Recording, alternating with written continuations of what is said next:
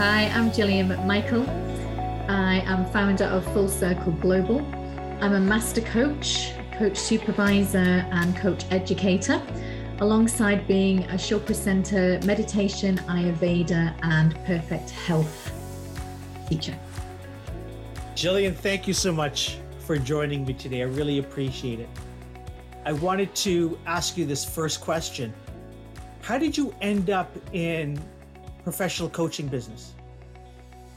So, about 20 years ago, because I've been doing this now 20 years in, well, coming up to 20 years in December, I um, was working in human resources. I was a global HR business partner and learning and development specialist within the business that I worked within.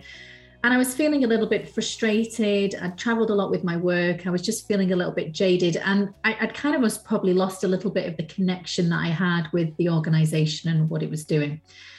And out of the blue, I don't even know what possessed me, but I decided to pick up the newspaper one Friday and um, I saw the tiniest of adverts. I mean, it was li- literally like a postage stamp size advert in this huge broadsheet on Friday. And it said, train to become a life coach. And I thought, oh, that sounds quite interesting because I had been doing coaching at work. I've been bringing coaching back into the organization because we had a, a US operation as well. So coaching was really big in the States versus back here in the UK at the time.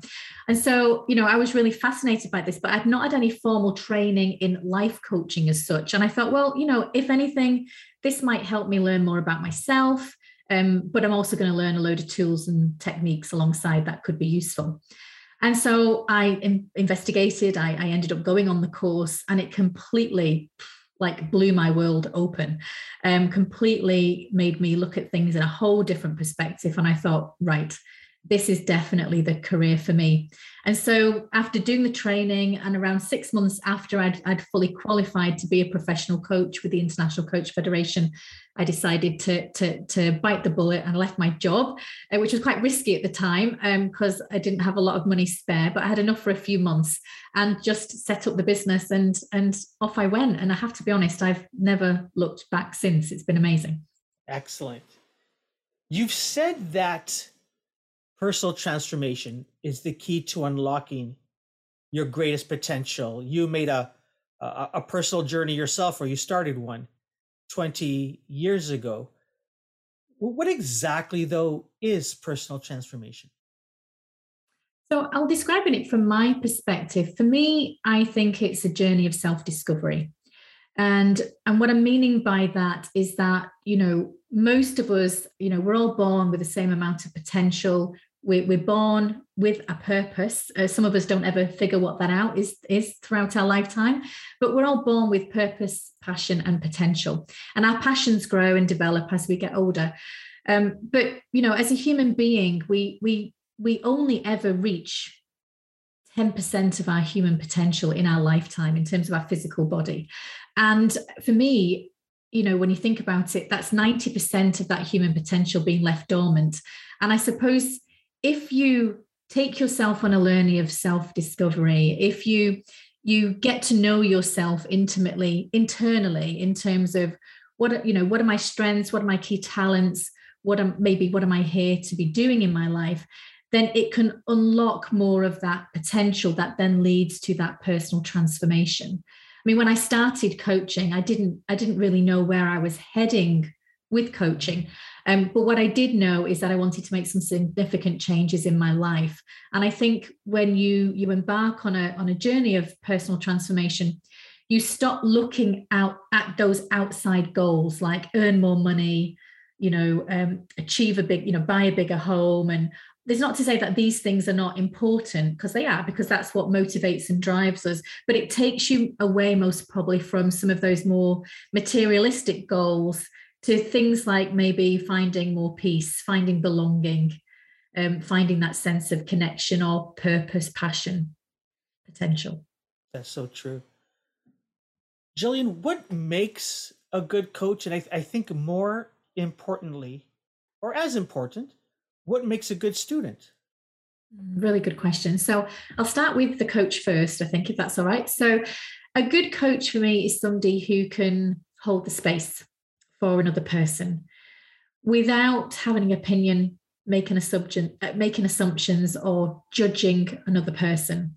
So I see my job very much as uh, being the person that can elicit information from another person, who can ask the right questions, thought provoke, or evoke, um, you know, some new learning, some new insight.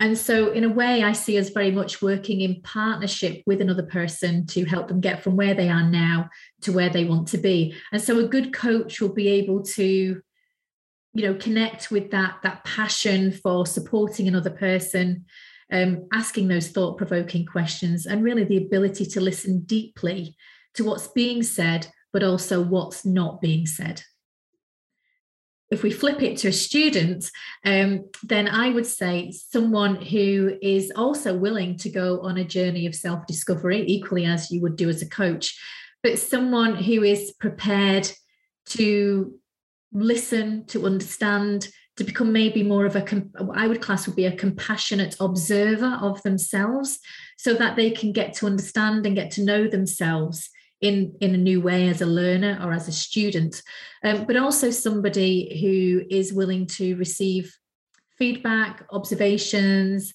and to consider new ways of looking at things and new ways of doing things.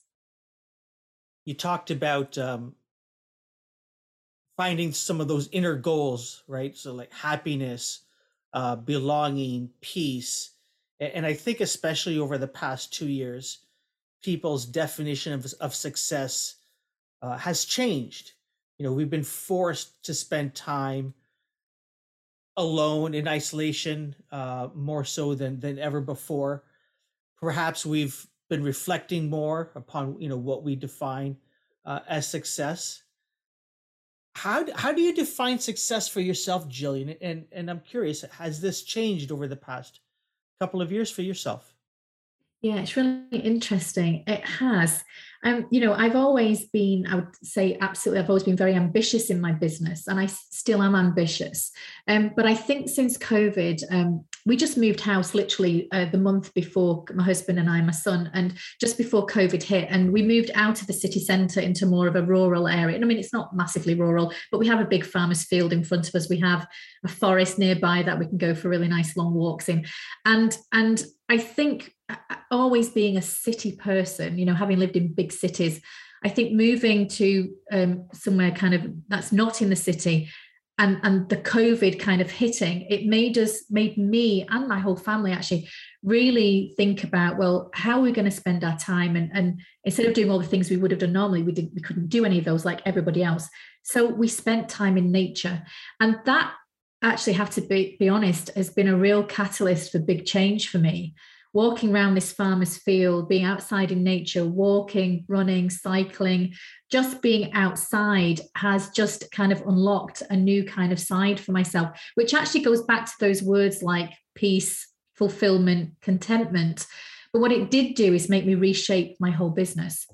And so, having had these big grand aspirations for business, and I, I, I still do have aspirations, what I did though is I, it made me really reshape what I was offering which meant the work that I did and now do has changed some, somewhat.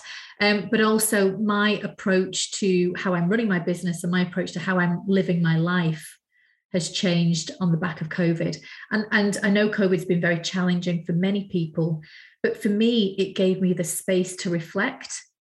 It gave me the space to literally press the pause button and to genuinely reevaluate what's important to me now and and i would say that in a piece um, living with a more fulfilled and contented um, kind of side to myself without necessarily all this this need to kind of push and pull all the time in the outside world has brought me so much more joy and I, I hope that as we come out of this pandemic and as life kind of goes back to well goes into whatever it's going to be i'm going to hopefully still hold on to being more mindful and more kind of um, consciously aware of how I'm spending my time and what I'm doing with my time. As we look to wrap up another tumultuous year and, and, and begin uh, anew, what steps would you recommend we take to either continue on our paths to success or, I guess, to begin to live more successfully? Yeah, good question.